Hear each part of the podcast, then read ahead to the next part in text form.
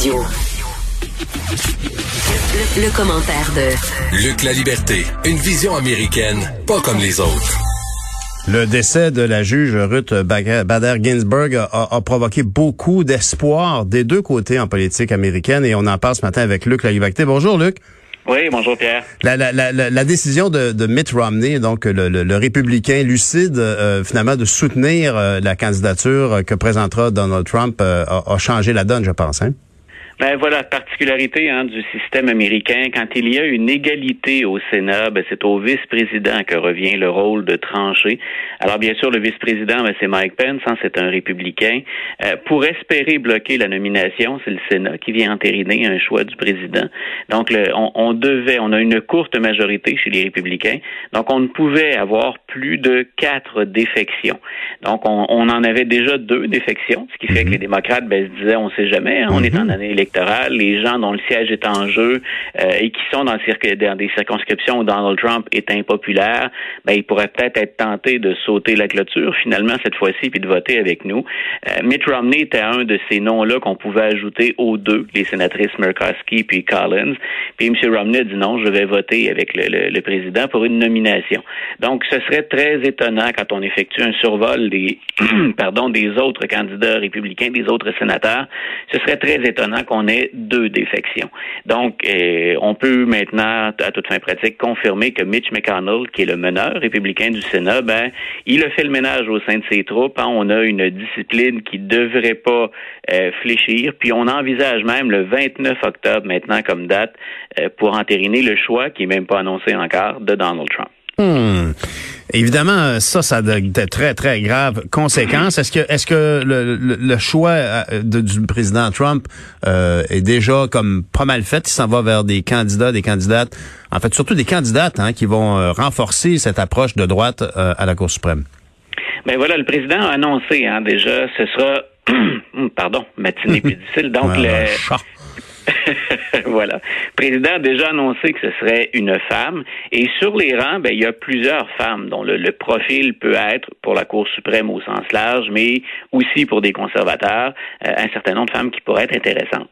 Euh, celle qui est euh, celle qui retient le plus d'attention médiatique actuellement, c'est Amy Coney Barrett, donc qui est une juge qui ne laisse planer aucun doute finalement sur les jugements qu'elle rendrait éventuellement.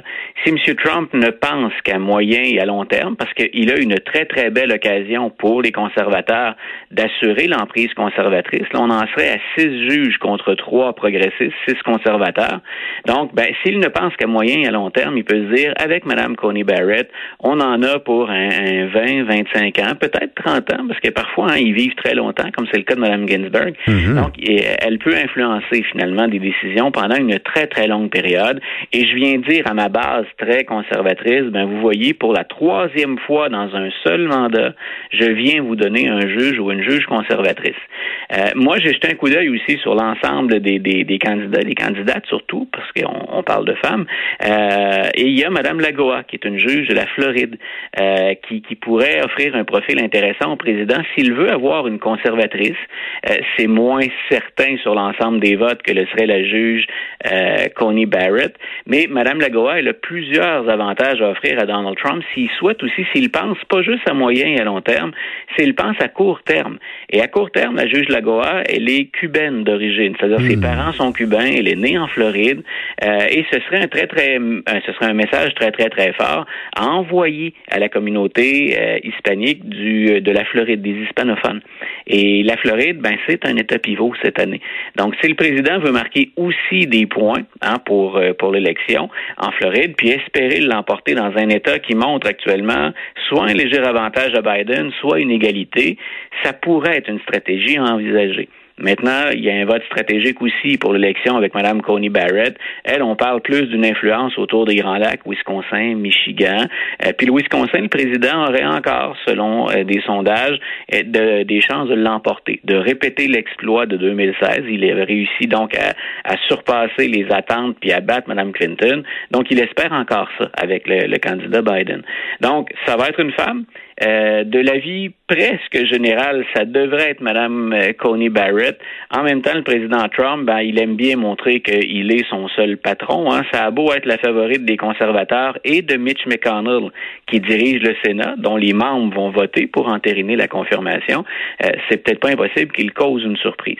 Mais assurément, le président compte marquer des points. Ne serait-ce qu'en choisissant une femme, euh, c'est souvent des reproches qu'on adresse à Donald Trump hein, d'avoir négligé l'électorat féminin ou des positions très dures sur certaines revendications des femmes américaines. Donc, assurément, là, il va de l'avant, puis il, tente de marquer le coup. Et on sait que le vote latino-américain est vraiment comme le, game changer actuellement aux États-Unis euh, et que M. Trump courtise beaucoup les latino-américains de Floride et ben aussi en Californie puis au Nouveau-Mexique.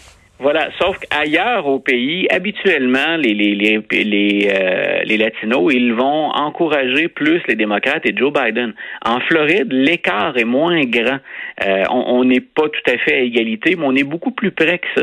Alors, quand tu parles de game changer, effectivement, pour la Floride, là, c'est encore plus vrai. Donc, si M. Trump veut se donner un coup de pouce, Mme Lagoa, c'est peut-être une bonne stratégie à adopter. Hmm, parce qu'il y a beaucoup de choses à se faire pardonner de la part de la, de la communauté latino-américaine. Euh, y a des chances ici avec ça, et il y a aussi à se faire pardonner 200 000 décès aux États-Unis. Oui, oui, ça c'est le volet. Hein, c'est la, la, réalité actuellement. Il y a peu de très très bonnes nouvelles aux États-Unis. Euh, au contraire, on a trop souvent des nouvelles des nouvelles tristes, soit avec les émeutes raciales, les soulèvements. Dans ce cas-ci, écoute, 200 000 morts, c'est pas rien. Euh, je faisais la, mon, mon, petit survol de l'actualité ce matin en, en allant fréquenter plusieurs sites différents. Puis la majorité disent si on vous avait dit il y a un an hein, qu'on en serait là aux États-Unis, vous l'auriez tout simplement pas cru. Euh, dans le monde on approche, mine de rien, le million de décès associés à la pandémie. Euh, statistique sur laquelle je suis tombé d'ailleurs quand on parle de chiffres, et là je parle des chiffres mondiaux, euh, il y a l'équivalent d'un 11 septembre 2001 à chaque jour depuis le début de la pandémie. Donc ça donne une idée. C'est peut-être un autre point de repère ou une perspective pour bien euh, pour bien montrer le nombre de décès mmh. qu'il y a. et M. Trump hier est encore revenu à la charge. Non seulement on voit que les deux campagnes, celle de Biden et Trump, gèrent la chose très très différemment dans le message et dans l'attitude. M. Trump est rarement masqué. Les gens qui assistent à ces rassemblements ne le sont pas plus. Euh, il n'y a pas de distension, très très peu de distanciation sociale. Du côté de M. Biden, ben, on renforce le message, hein. on joue sur cette image-là. Puis hier, M. Trump a encore atténué la portée finalement du, virus en disant ça affecte peu de gens au total. Euh, 200 000 morts, je pense que ça frappe l'imaginaire. Puis au-delà des chiffres, ben on parle d'humains, on parle depuis de gens qui sont vulnérables. Encore ce matin, on parlait des gens âgés aux États-Unis qui le sont plus. Donc, est-ce que la vie des personnes âgées a moins de, de, poids que celle des autres? Parce qu'on laisse comme entendre que finalement, mais comme ils sont plus fragiles, c'est un peu normal qu'ils soient là. C'est une réalité qu'on est plus fragile en vieillissant. Est-ce qu'on doit automatiquement être condamné pendant la période de la, pandémie? Donc, on, a des, des, questions à se poser qui sont, euh, qui sont vraiment très, très sérieuses. Et chose troublante, et cette fois-là, je pense que on, pourrait pas dire c'est, c'est, partisan.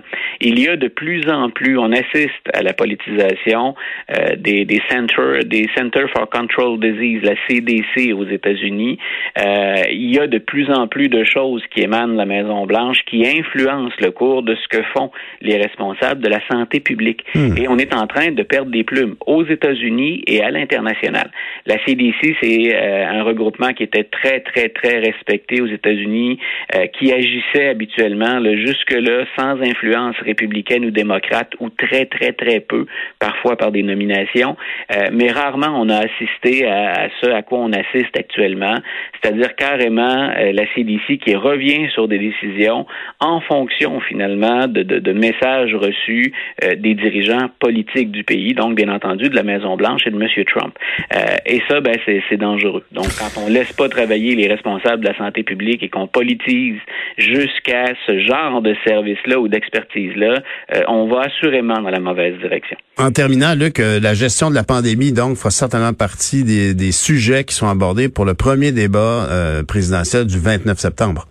Oui, écoute, ça risque d'être un débat fort intéressant parce que c'est l'équipe de Fox qui organise ça et c'est M. Wallace qu'on a déjà vu Chris Wallace animer des, des débats, Mike Wallace. Donc, euh, on, on, a six sujets. Écoute, je les énumère très, très rapidement. Bien sûr, dans un premier temps, on va parler du bilan des deux hommes en politique. Euh, M. Trump a maintenant un bilan, ce qui n'était pas le cas en 2016. M. Biden, bon, on le sait, c'est un serviteur euh, public depuis des années, des années, des décennies. Euh, mais ensuite, on va aborder de front tous les sujets importants autour desquels l'actualité tourne. Euh, on va aborder la question de la Cour suprême, euh, autant les, les, sujets de fond que, bien entendu, la nomination puis l'orientation de la Cour suprême. On va revenir, bien entendu, sur la COVID-19, l'approche des deux équipes, l'économie.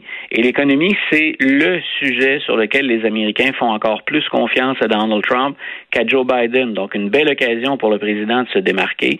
Euh, on va aborder aussi euh, la question raciale, puis euh, la violence qui a cru dans la dernière année beaucoup dans les villes américaines. Puis, autre chose, euh, sujet dont on a déjà, nous, parlé tous les deux, Pierre, l'intégrité du processus électoral.